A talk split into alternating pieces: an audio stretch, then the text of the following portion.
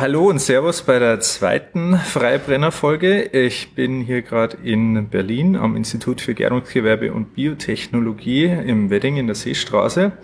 Ich bin da auf Destillateur-Meisterschule und einer meiner Dozenten ist der Philipp, Philipp Schwarz. Hallo, grüß dich. der macht bei uns äh, Brennereitechnologie und ähm, der war ja bis vor kurzem an der Uni Hohenheim mhm. auch für den Bereich Destillation und so weiter zuständig. Genau. Und ähm, wir reden heute über Obstbrände. Da hat's halt auch, äh, trifft sich's gut, weil wir beide aus dem Süden sind, weil Obstbrand ist regional äh, eben sehr stark im Süden angesiedelt, in Süddeutschland.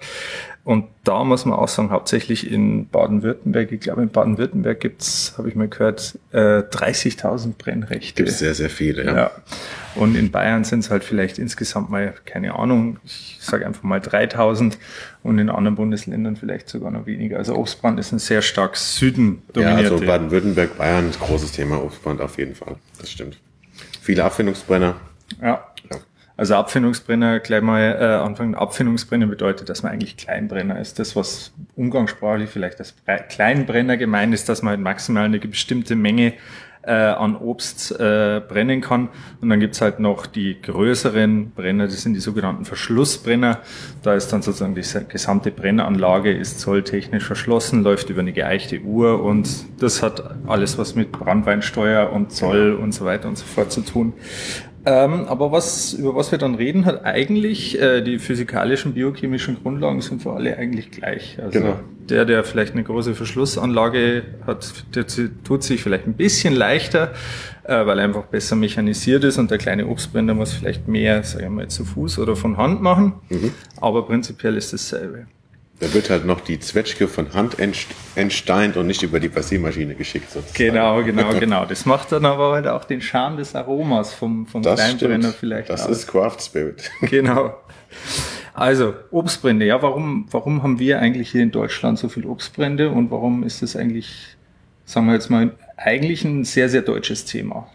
Auf jeden Fall wird Obstbrand in Deutschland hauptsächlich auch getrunken und verzehrt. In unseren EU-Nachbarländern wird relativ wenig Obstbrand im Verhältnis getrunken.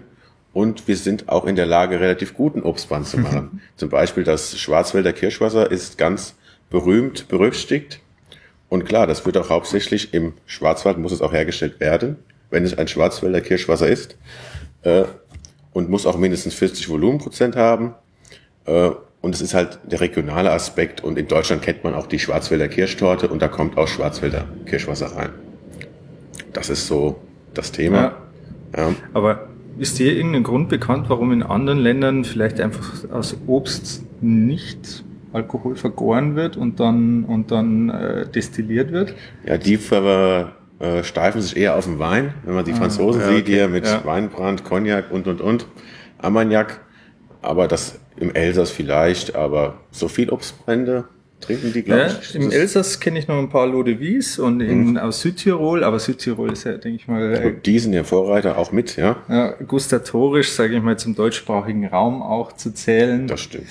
Und ja, ansonsten, wenn jemand weiß, äh, warum eigentlich sich Obstbrände bei uns so dominierend durchgesetzt haben, was heißt dominieren? Dominieren ist übertrieben, aber warum sie auf, äh, also 90 Prozent der Obstbrände in Deutschland sind, äh, wären wir gespannt. Ähm, ja, was ist, woraus kann man eigentlich einen Obstbrand brennen? Also ein Obstbrand, also der beste Vertreter ist der Williams Birnenbrand, Williams Christ Birnenbrand. Das kennt auch jeder. Also wenn die Leute in den Laden gehen und mit Spirituosen relativ wenig zu tun haben mit Bränden, die fordern immer einen Williams Christ Birnenbrand. Sehe ich immer ein bisschen skeptisch, weil es gibt sehr gute Birnenbrände und auch verschiedene Birnenbrände und auch Sortenreihen, zum Beispiel eine Palmischbirne oder eine walische Schnapsbirne. Das gibt auch hervorragende Destillate. Nur die Williamsbirne ist auch als Tafelbirne sehr bekannt und dieser Williams Ester, der kommt, wenn der Brand gut gemacht ist, auch sehr, sehr schön zur Geltung.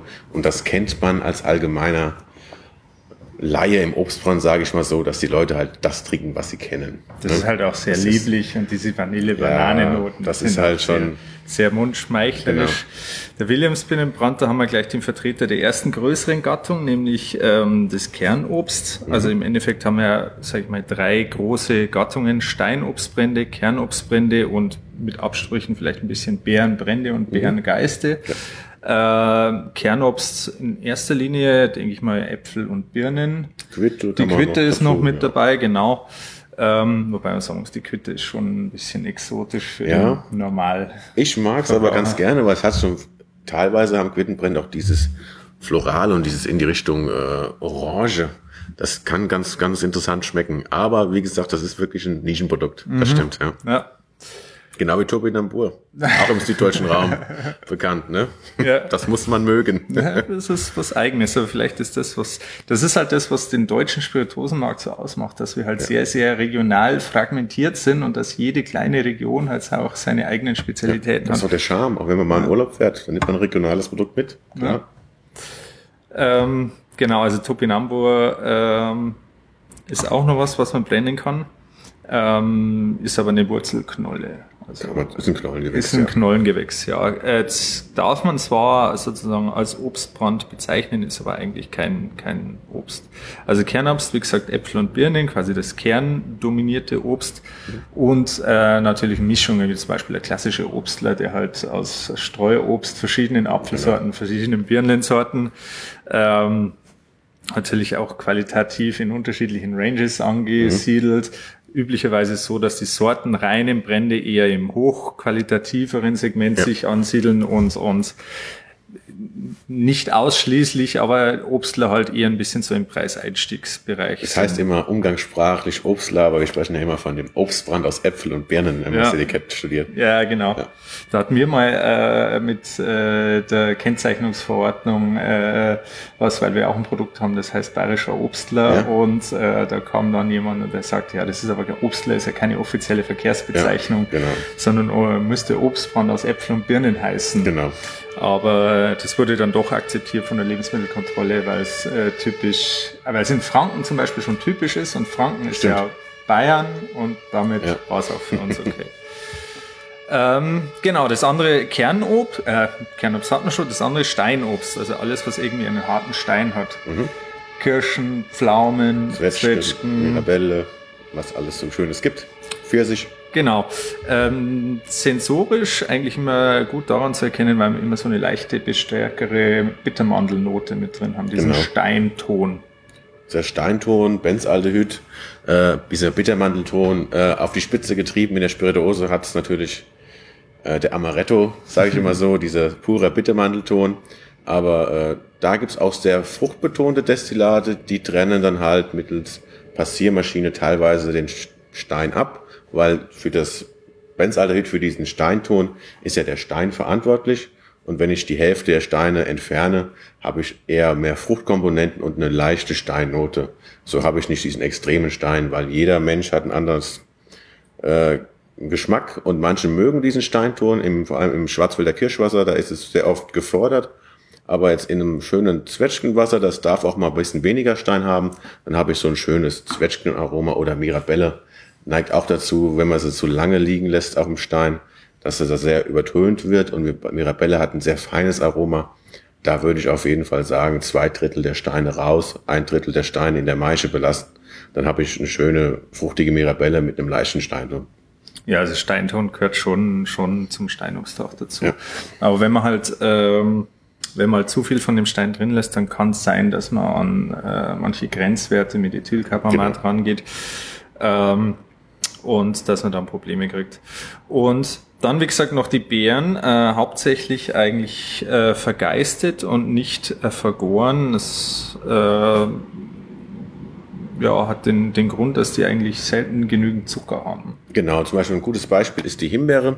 Himbeere ist sehr teure Rohware und hat relativ wenig Zucker. Und für die alkoholische Gärung, also die Maischegärung, braucht der Rohstoff Zucker zum Vergären. Also die Hefe nimmt ihren ihren vergärbaren Zucker und verstoffwechselt den in Ethanol und in CO2. Das CO2 geht durch den Gärspund verloren und den Ethanol können wir durch Destillation dann in Form eines Edelbrandes äh, gewinnen.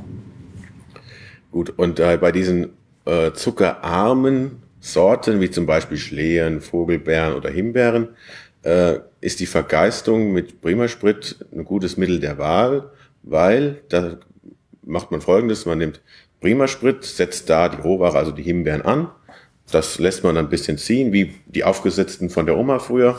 Das Aroma geht in die Alkoholphase und das wird dann nochmal mit der Brennblase destilliert, so dass das Aroma nochmal gewonnen wird. Es wird vergeistet. Also die Aromakomponenten und das Ethanol wird im Destillationsprozess äh, gewonnen und läuft dann aus der Vorlage raus und dann habe ich meinen klassischen Himbeergeist. Ohne dass eine Gärung stattgefunden hat. Hm, das haben wir zum Beispiel auch im Kräuterbereich dann, weil Kräuter ja auch keinen Zucker haben oder wenig genau. Zucker haben und dann. Bei Kräuterlikören, Kräutergeisten, da gibt's ja, man kann sich ja austoben als Destillateur und Brenner, ja. Ne, das ist das, das ist schön an dem Job, ne? Genau. Ähm, über die kurzen Unterschiede zwischen Brand und Geist und auch ein bisschen über die Vergärung hatten wir in der ersten Folge schon was. Aber äh, lass uns einfach mal den, den, äh, sozusagen den Vorgang, wie man Obstbrände macht, nochmal kurz durchgehen. Also äh, wir haben entweder eigenes Obst, weil wir Kleinbrenner sind, mhm. oder wir haben die Möglichkeit, die Erlaubnis, dass wir Obst zukaufen, also sozusagen, dass wir uns beim Großhändler oder bei Vertragsbauern bedienen. Jetzt steht da ein LKW in der Einfahrt vom Hof mhm. Und äh, okay, wie geht's jetzt weiter? Wie macht man? Ja, dann heißt es erstmal abladen. ja, also äh, das Wichtigste beim Obstbrand ist die Maischebereitung. Also 90 Prozent äh, des Geschmacks der Qualität kommt einfach aus der Rohware. Äh, nur aromareiches Obst, das Aroma, was auch vorhanden ist, kann ich nachher aus der Maische rausdestillieren. Das ist das A und O.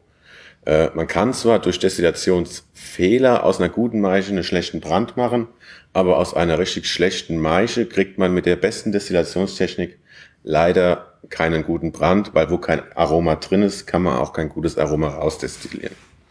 Das heißt, äh, wir fangen also an, wir begutachten unsere Rohware, gehen wir davon aus, Apfel oder Birne, also wir haben jetzt unsere Äpfel angeliefert gekriegt äh, und die würde ich erstmal begutachten, also so schimmlige Stellen, Blätter und so Verunreinigungen, die halt vom, vom Verlesen und vom, äh, vom Ernteprozess kommen, die müssen raus.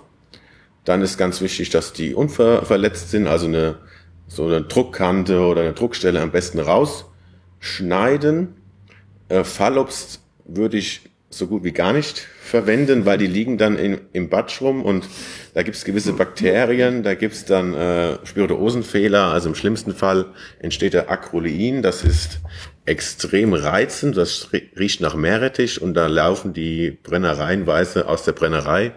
Aber man muss sagen, dass die äh, Obstbauern mittlerweile sehr, sehr gute Qualität liefern, dass so gut ganz, ganz selten noch ein Fall gibt, wo noch Acrolein entsteht. Also in der Regel hat man eine gute Rohware, die wird dann gewaschen, also mit Wasser gereinigt, mhm. verlesen, begutachtet. Das gereinigte Obst ist sehr wichtig, weil da kann ich sehr viele Keime, die nun mal auf der Apfelschale sind, das sind überall in der, äh, in der Luft sind Keime, die kann ich halt ein bisschen reduzieren. Sogar um 90 Prozent, kann man fast sagen. Das gewaschene Obst wird dann zerhäckselt. Ich muss es ja irgendwie klein kriegen, also dass der Zellsaft austritt, dass meine Hefe das später auch vergären kann. Das heißt also, es wird klein gehäckselt, dann habe ich meine, meine Maische. Dann gehe ich immer so vor, dass ich dann pektolytische Enzyme zugebe. Mhm. Das sind dann die besagten Pektinasen und die spalten äh, die Zellwand, weil da ist Pektin drin und auch Zellulasen, die dann halt die anderen Zellverbände aufschließen, also Ase immer ein Enzym. Äh, es wird dann flüssiger und dann habe ich halt eine dünnere Maische. Das heißt, die kann dann nachher besser gären mhm. und die kann auch nachher im Destillationsprozess gleismäßiger erwärmt werden. Das ist nachher für den Destillationsprozess wichtig, aber da machst du bestimmt noch eine Folge drüber, mhm. da kannst du genau naja. drauf.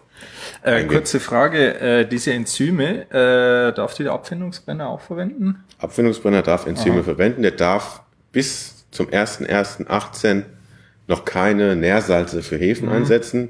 Zum Beispiel, das macht man, um äh, stickstoffarmen Maischen ein bisschen Stickstoff ein, äh, einzutragen, weil Stickstoff ist wichtig für den Stoffwechsel der Hefe. Mhm. Ohne Nahrung kann kein Mikroorganismus leben. So kann man es sagen. Okay, also wir haben jetzt unser, unser Obst, haben wir einfach mal die, die Äpfel, die wir gewaschen haben, die wir sortiert haben, die wir klein gehäckselt haben. Mhm. Äh, Dann haben wir Pektin dazu gegeben, das äh, aus Pektinase, der ja. Pektinase, Ja. genau, um das Pektin aufzuspalten. Genau. Genau. Und äh, dann machen wir sozusagen aus der relativ groben Apfelschlonze machen wir eine relativ flüssige Apfelschlonze, Genau. weil das der Hefe ganz gut gefällt, weil Ja. sie dann halt einfach besser und einfacher arbeiten kann. Und genau, die Hefe ist ja dafür zuständig, dass sie aus unserem Fruchtzucker, der im äh, Apfel und im Obst drin ist, dann eben den Alkohol macht. Mhm. Genau. Gibt's da noch was äh, zu beachten, wenn ich die Hefe jetzt reingebe? Ich würde vorher immer noch den pH-Wert senken, weil die Hefe ist ein Mikroorganismus. Das ist der einzigste Mikroorganismus in der Maischebereitung, die wir wollen. Es gibt ja auch noch so Mikroorganismen wie Essigsäurebakterien, Milchsäurebakterien oder Buttersäurebakterien. Die würden, die stürzen sich natürlich auch auf den Fruchtzucker und möchten ihren Stoffwechsel betreiben. Die machen dann aber kein Ethanol, den wir wollen, sondern Milchsäure. Negative Milchsäure, wie man es von der Milchindustrie kennt. Wir wollen quasi der, He der Hefe wollen wir das Bett so schön wie möglich machen. Wir Genau. wollen aber gleichzeitig die Essigsäurebakterien und die ganzen Genau. anderen Bakterien möglichst raushalten. Und da kommt der pH-Wert ins Spiel. Genau. Genau. Weil äh, Mikroorganismus, der fühlt sich je nach pH-Wert wohl oder nicht wohl. Das heißt, äh, unsere Hefe kann bei einem pH-Wert von drei noch arbeiten und gären. Eine Milchsäurebakterien oder äh, Buttersäurebakterien können bei einem pH-Wert von drei nicht überleben oder sind nicht aktiv, genauer gesagt. Das heißt, wir nutzen den pH-Wert, senken den auf 3, 2,8 bis 3, dann haben wir kein Problem mit Milchsäurebakterien, aber die Organismen, die wir wollen, wie die Hefe, die kann da überleben und Alkohol und CO2 produzieren. Also wir tricksen sozusagen die Mikroorganismen aus. Damit wir quasi, damit der Zucker erstens nur für unsere tolle Hefe zur Verfügung steht Genau. und zweitens diese anderen Bakterien halt nicht unerwünschte Essigsäuren oder Milchsäuren oder so, die halt geschmacklich uns Das wäre, gäbe dann einen klassischen Spirituosenfehler, den wir nicht wollen. Wir wollen ein feinfruchtiges Destillat und nicht was nach Milchsäure schmeckt. Oder was daraus entsteht. Okay, gut. Wir haben äh, unsere äh, Maische bereitet, wir haben den pH-Wert eingestellt, wir haben die Hefe dazugegeben. Ähm, üblich bei uns ist äh, so Trockenhefen. Ich bin ein großer Fan von trocken Reinzuchthäfen. Ganz wichtig, Saccharomyces cerevisiae gibt's im Brennereibedarf oder im Weinbedarf eigentlich fast nur noch. Äh, ich finde trocken Reinzuchthäfen ganz gut, weil die kann ich, wenn ich sie brauche, einfach anrühren in Wasser, kurz stehen lassen, bis es schäumt und dann gebe ich sie dazu. Muss natürlich die Her- Herstellerangaben beachten, aber ich muss nicht Tage vorher da irgendeine Flüssigkeit ansetzen, die anziehen und, und, und. Und das ist genau dieselbe Hefe, die ist einfach nur das Wasser entzogen und die wird auch dann, wenn wieder Wasser kommt, aktiv. Die ist noch sehr verlässlich. Die kann man auch sehr gut lagern. So ein Päckchen hält relativ lange.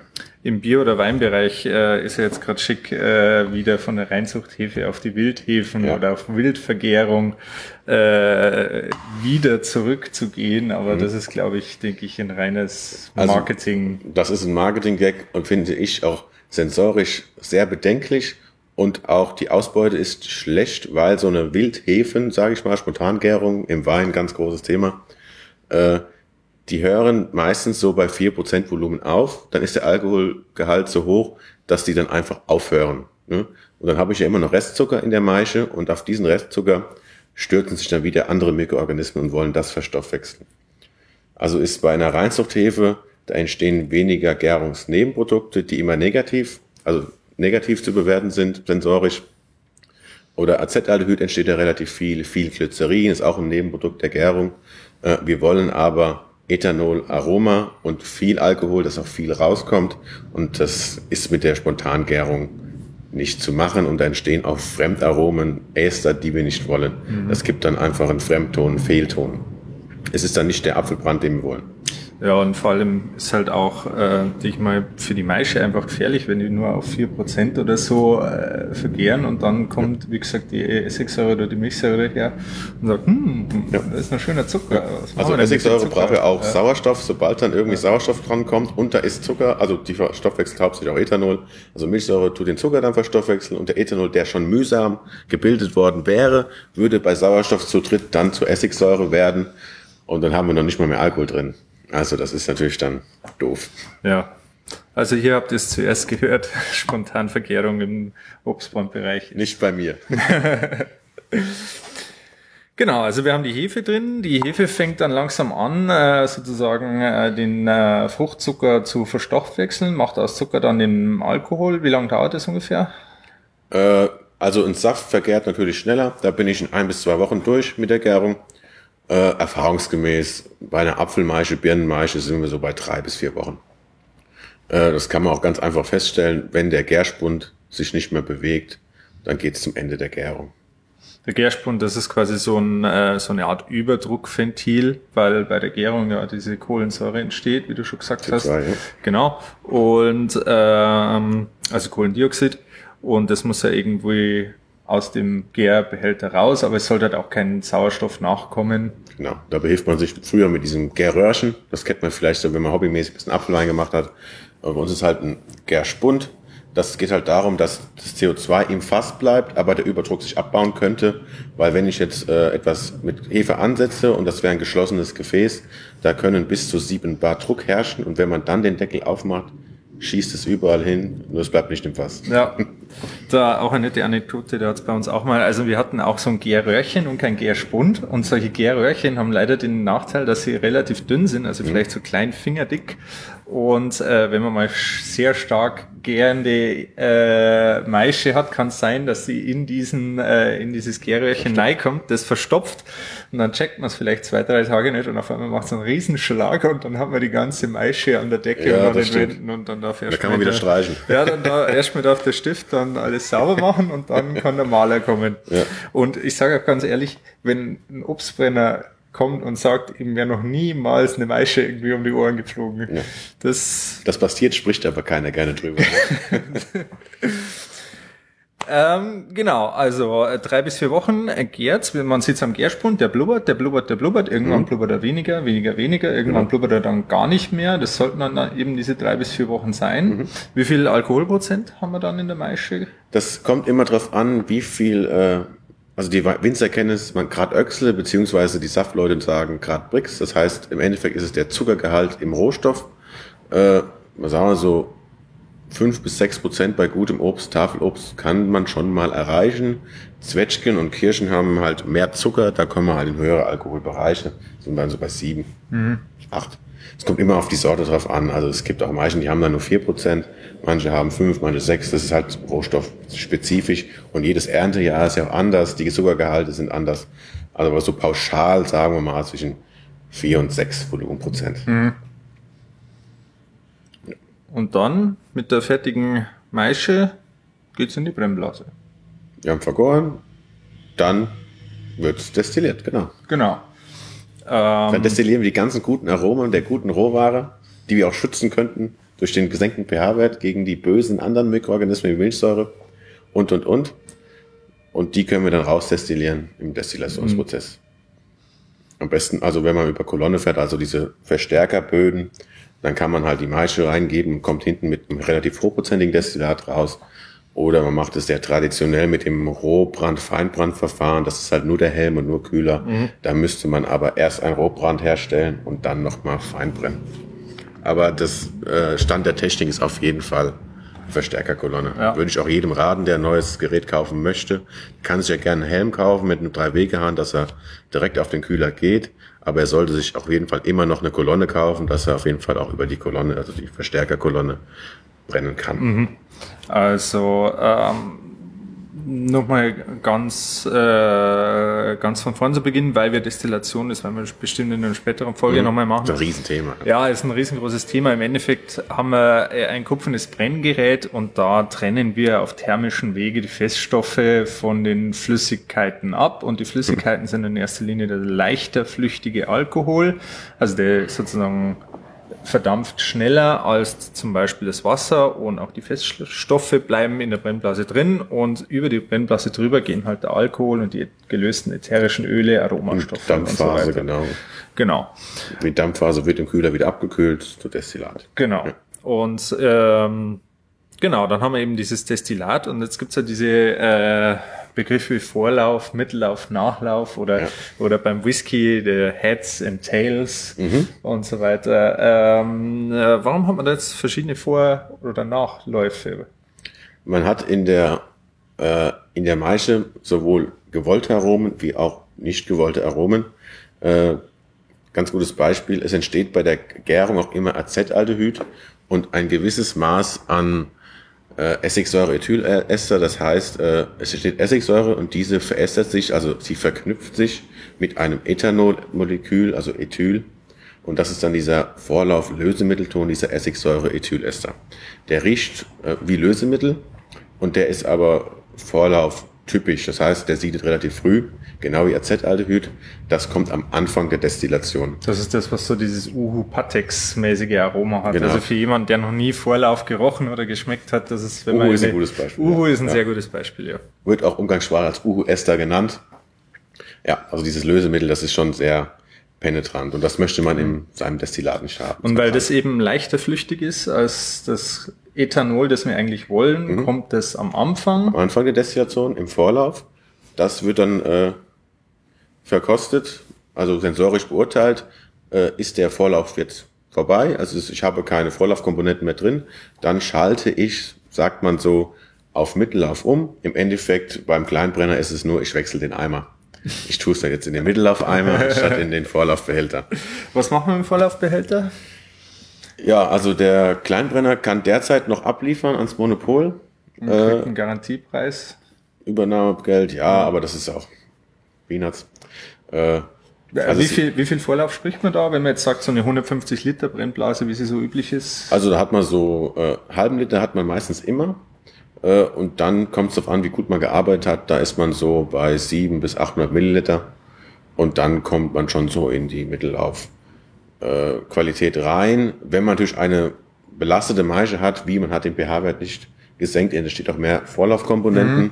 Oder man hat äh, die Maische richtig äh, verschlossen, das, der Deckel war nicht richtig dicht, es kam Sauerstoff dran, dann ist ja durch die Essigsäure sehr viel Essigsäure entstanden. Das heißt, Essigsäurebakterien haben den Ethanol in Essigsäure verstoffwechselt. Dadurch entsteht wieder mehr von diesem Essigsäure-Ethylester, diesem Lösemittelton. Dementsprechend fällt viel mehr Vorlauf an, den ich abtrennen muss, sonst hätte ich ja Vorlaufkomponenten in meinem Mittellauf. Das heißt, äh, in der Regel bei einer gesunden Maische reden wir von 0,6 Liter bis 0,8. Bei einer belasteten Maische von 1 Liter aufwärts alles möglich. Also liebe Abfindungsbrenner, lieber gleich beim Einmeischen und bei der Obstbehandlung sauber arbeiten, dann Genau. habt ihr auch mehr Ausbeute gleich am Anfang. Und vor allem am Anfang zwischen Vorlauf und Mittellauf haben wir ja sehr, sehr viele schöne Aromen, Genau. die äh, wir eigentlich schon in unserem Destillat haben wollen. Vor allem bei Zwetschge, also bei Steinobst, äh, da darf man nicht so viel. Also viele sagen, ach, ich nehme einfach vorsichtshalber so und so viel Vorlauf weg. Das ist bei gewissen Obststoffen, äh, bei Zwetschge, sehe ich immer ein bisschen bedenklich, weil da kommt auch sehr viele Fruchtäster, die auch sehr leichtflüchtig sind, die würde man dann auch mit abtrennen. Also der erfahrene Brenner kann den Punkt genau bestimmen und der hat dann auch sehr fruchtschön betonte Destillate. Das ist halt die Erfahrung, das kommt durchs Üben, Üben, Üben. Das ist bei allem so. Und, und durchs Riechen. Also wenn wir sagen, okay, wir geben einfach mal die ersten 800 bis 1000 Milliliter, also knapp einfach mal einen Liter Vorlauf abtrennen. Das machen wir ähnlich. Also sensorisch einfach schauen, okay, wann ist dieser Uhu-Ton nicht mehr da, dann Genau. gehen wir auf Mittellauf. Bei uns diese äh, paar hundert Milliliter ge- gehen halt auch dann gleich in Gully, weil Ja. also Also das kann man höchstens dafür nehmen, um Edding wegzumachen. Aber das äh, eigentlich braucht man, da kann man es nicht mehr gebrauchen. Ja. Dann haben wir eben diesen Mittellauf, den wollen wir eigentlich haben. Mhm. Das ist, äh, das ist eigentlich das Feine, das Ethanol und die ganzen Die Aromastoffe. Laien und so sagen immer das Herzstück. Das Herzstück, Höre ja, ich nicht so gerne, aber ja, das stimmt schon.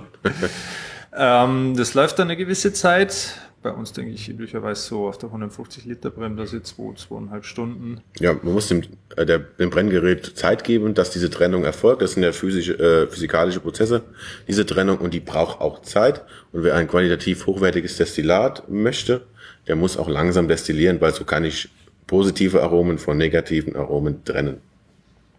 Also zwei Stunden ist ein sehr guter Wert. Ja. ja. Und Man sagt so sechs Liter die Stunde bei einer 150 Liter äh, Brennblase. So sechs Liter die Stunde sollte rausfließen. Genau, Kann sollte raus, Stoppuhr rausfließen, stoppen. ja. Ähm, genau, und irgendwann so nach den zwei Stunden, also ähm, wie gesagt, man muss dieses Destillat, das dann aus der Brennblase raustropft, bis rausläuft, Mhm. ein bisschen so leicht rauslaufen soll es schon, immer mal wieder verkosten und so nach zwei Stunden beginnt es halt dann langsam schon, dass man so Nachlaufkomponenten bekommt. Das bedeutet einfach, dass es nicht mehr so frisch fruchtig ist, sondern dass halt leicht nicht, erstmal wird es nicht mehr so frisch und irgendwann kommen dann so leicht muffige, dumpfe Noten. Da muss man dann schon äh, langsam in den Nachlauf gehen. Genau, also wir haben ja dann schon sehr viel Alkohol aus der Maische genommen. Das heißt, die Siedetemperatur steigt. Und wenn die Siedetemperatur steigt, äh, dann fangen auch unangenehme, also Nachlaufkomponenten an zu sieden. Äh, und diese wollen wir nicht haben. Die muss man dann den Umschlagspunkt erkennen, dass man den Nachlauf abtrennt. Als so kleinen Richtwert, wenn man mit drei Böden, eine Anlage hat mit drei Böden, wenn der oberste Boden unterm Deflegmator so 92 Grad hat, dann fangen erfahrungsgemäß die unangenehmen höheren Alkohole äh, und Fuselöle an rüberzugehen und dann sollte man auf jeden Fall mal dabei stehen und äh, verkosten, kommt jetzt schon Nachlaufkomponenten oder nicht.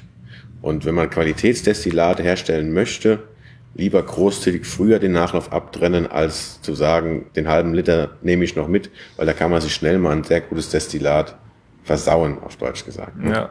Und auch dieses von nach der Vorlage, nach so und so viel Volumenprozent, äh, äh, schalte ich auf Nachlauf um, also den Eimer wechseln. Ja.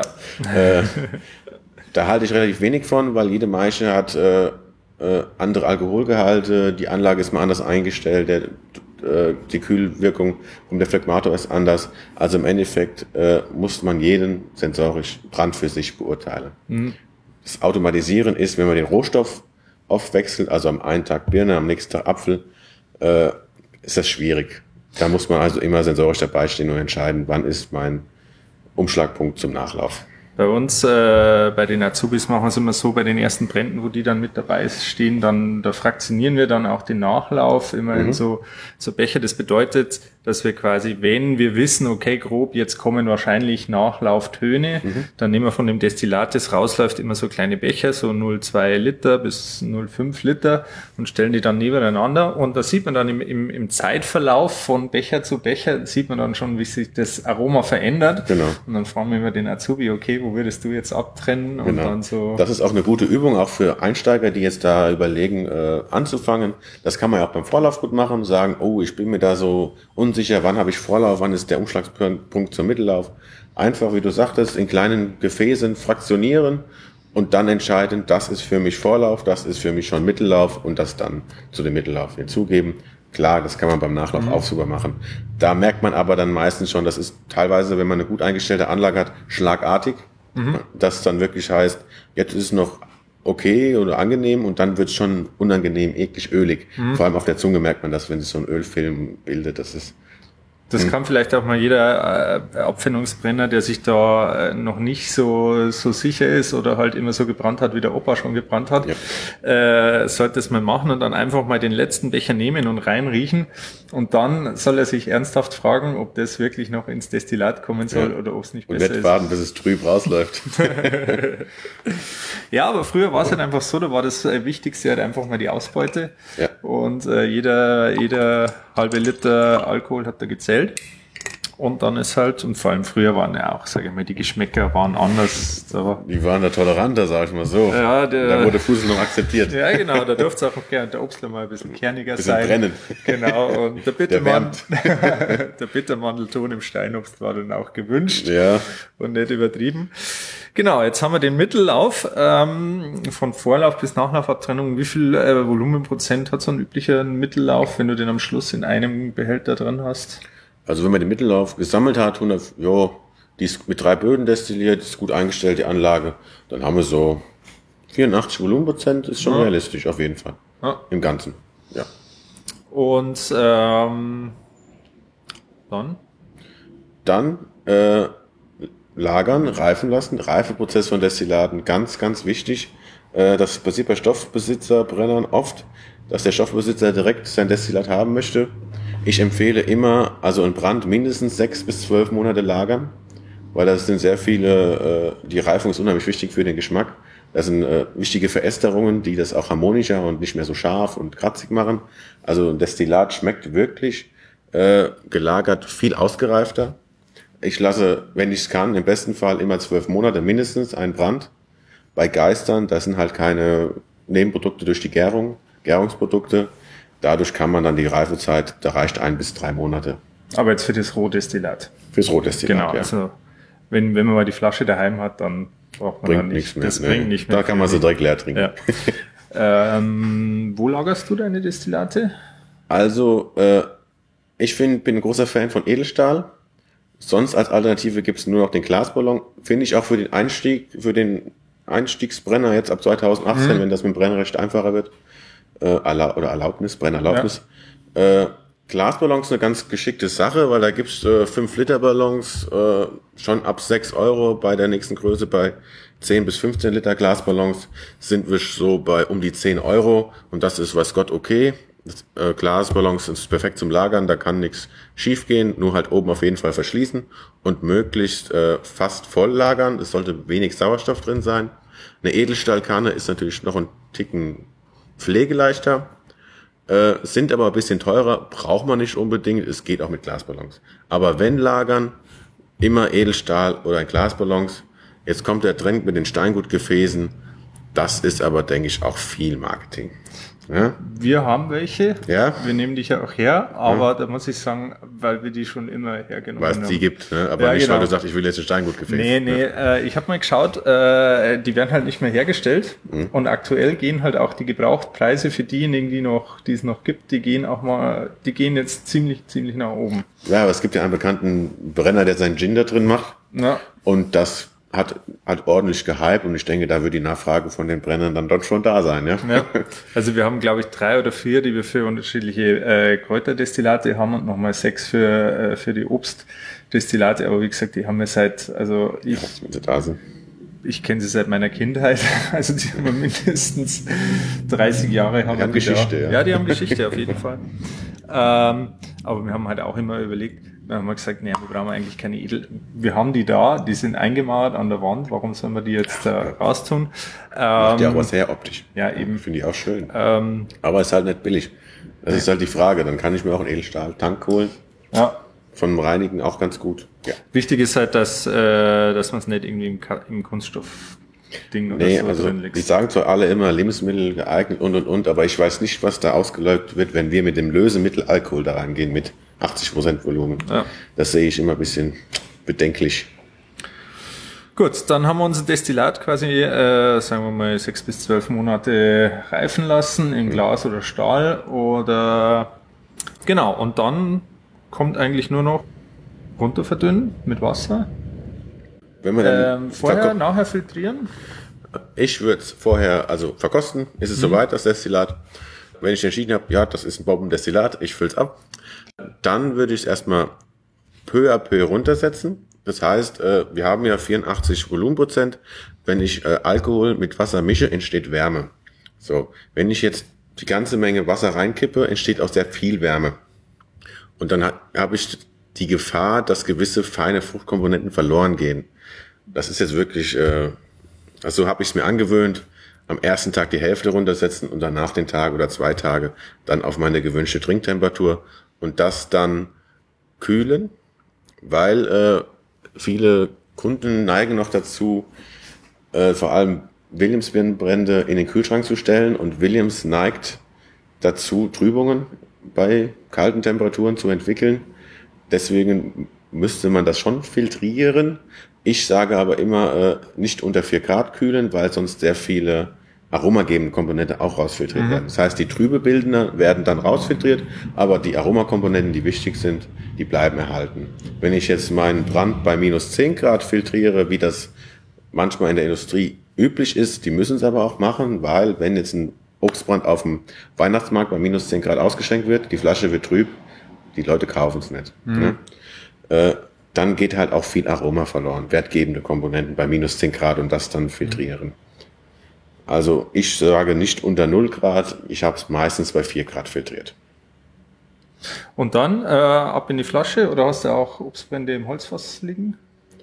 Wir hatten auch äh, in Hohenheim auch noch äh, Obstbrände im Holzfass, aber aufs Holzfass bin ich da so mit zwischen 60 und 65 Volumenprozent. Äh, da habe ich dann halt ge ge geguckt, wie das Holz denn funktioniert mit dem Destillat. Dann, dann darf es nicht zu viel Holz sein, weil man will die Fruchtkomponenten behalten, man mit Holz bisschen so einen kleinen Kick geben. Es soll aber nicht vom Holz dominiert werden, wie es in manchen Whiskys der Fall ist. Und da ist halt unheimlich wichtig, wann nehme ich das Fass raus. Bei einem frischen Fass, da sind das schon drei, vier Wochen, die reichen schon aus. Äh, bei äh, etwas öfters belegten Fässern, dann kann es das schon mal drei, vier Monate sein. Deswegen muss man da immer mal alle zwei Wochen mal probieren, wie entwickelt sich das Destillat. Also Obstbrand auf dem Fass, das ist so die Königsklasse der mhm. Destillate. Und dann entscheiden, gehe ich aufs Edelstahlgefäß oder ist das Destillat perfekt oder gut genug, dass ich es halt auf die Flasche äh, ziehen kann. Gut, und dann bleibt uns eigentlich nur noch, dann haben wir ein schönes, fertiges Produkt. Mhm. Wie konsumieren wir es denn eigentlich sinnvollerweise? Also in eine schöne Flasche, schönes Etikett und dann Destillatglas. Ja, im Destillatglas. Äh, Destillatgläser haben immer, die äh, sind wie, ich sage mal grob vereinfacht gesagt, wie ein Weißweinglas. Die verengen sich nach oben hin und werden dann etwas breiter. Diese Verengung ist unheimlich wichtig, dass sich die, ich die Aromen schön riechen kann und dieses oben ein bisschen breiter ist, das ist halt, damit sich auf der Zunge besser verteilt. Mhm. Also auch die Whisky-Kenner werden werden es wissen, dieser Tumbler, das ist ja. total außer der Form, also ist gar nicht mehr zeitgemäß. Ein Tumbler ist gerade hoch, dann noch ein Eiswürfel rein, ein dicker Boden, damit es kalt bleibt. Also selbst die Whisky-Kenner, die haben dann ein Nosing-Glas, das sich nach oben hin verengt und dann wieder ein bisschen aufhört. Also wer Craftbier hat sogar ja. mittlerweile auch so ein Glas. Ja, ne? dieses Rotweinglas, dieses ja. adaptierte bei genau. denen. Bei uns ist so, also wer, wer sich jetzt unter so einem Nosing-Glas noch nichts vorstellen kann, einfach mal äh, googeln zum, also entweder gleich Nosing-Glas oder Grappa-Gläser waren ja, glaube ich, die ersten, die mit dieser Form angefangen haben. Sind zwar mittlerweile auch nicht mehr optimal, also da sind wir schon weiter in der Gläser, in der Nosing-Gläser-Geschichte, aber die Grappa-Gläser waren eigentlich die ersten, die das so aufgegriffen haben, mhm. dass man eigentlich ein Sensorik-optimiertes Glas verwendet so und unten diese Kugel, also wer Krabbergläser zu Hause hat, die taugen schon mal was, um guten e- Obstbrand zu trinken, auf jeden Fall. Der muss die also wegschmeißen. Aber na klar, es gibt da die schönsten Gläser ja. mittlerweile. Die machen sich da auch sehr viel Gedanken, die Glashütten. Temperaturvorschlag? Kommt aufs Destillat drauf an, aber auf jeden Fall als kleine Faustregel Zimmertemperatur. Also 18 bis 20 Grad. Jo. Liköre werden von manchen halt sehr kalt empfohlen, aber das finde ich, da sollte ich auch nicht unter 15 Grad gehen, weil Kälte auch viel verdeckt. Ja. Produktfehler. Also wer da gute Ware macht, der voraus ist da nicht zu verstecken. Da macht man einfach 15 bis 20 Grad und dann passt das. Ja. Also nicht, bloß nicht in den Kühlschrank stellen und dann direkt servieren und dann kalt trinken. Da kann man, der Brenner sich die Mühe sparen. Ja. Da gibt's auch andere Spirituosen, die man da gut trinken kann, um Alkohol zu sich zu nehmen. Ne? Wir machen ja edel, edle Produkte für den Genuss. Wir machen ja nichts von der Stange, um Wirkungstrinker sind wir nicht. Ja, eben. Genusstrinker. Ja, cool. Vielen Dank, Philipp. Danke, dass du mich eingeladen hast. Diesen schönen Talk. Wir haben ja, muss man jetzt auch noch erklären, wir sitzen ja in der schönen, altehrwürdigen alten Bibliothek im aus, Gebäude ja. an der Seestraße. Schon Generationen von Destillateurmeistern wurden hier ausgebildet. Ich bin auch sehr geehrt, hier referieren zu dürfen. Ja, das äh, war auch sehr, sehr toll. Habe auch ich noch einiges mitgenommen, obwohl ich das jetzt freut mich. Hat sehr gelohnt. nicht nicht gerade ganz frisch in der Branche bin. Äh, eine Frage vielleicht noch. Die schönen Brände und so weiter, von denen du gesprochen hast. Äh, du hast jetzt einen neuen Arbeitgeber. Mhm. Wo äh, bist du jetzt und wo findet man die Sachen, die du dann herstellst? Wo kann man die dann kriegen? Derzeit bin ich, also ich war in Hohenheim bis Juni. Äh, also die Forschungsleitbrennerei ist ja bei vielen ein Begriff. War da der Betriebsleiter und bin jetzt in die Privatwirtschaft gewechselt äh, nach Hessen. Die hessische Spezialitätenbrennerei in Benkbach, also Weimar an der Lahn. Das ist bei zwischen Marburg und Gießen. Ja, und ich komme ja gebürtig aus dem Westerwald. Da kennt man vielleicht die Birkenhofbrennerei. Da war ich vorher mal ein Jahr. Und das ist halt nicht mehr so weit von der Heimat weg. Okay. Ja. Also auch Produktionsleiter, also schöne Sache. Kann man viel machen. Okay, super. Gut, Gut besten Dank. Ja, ciao. Ciao, servus.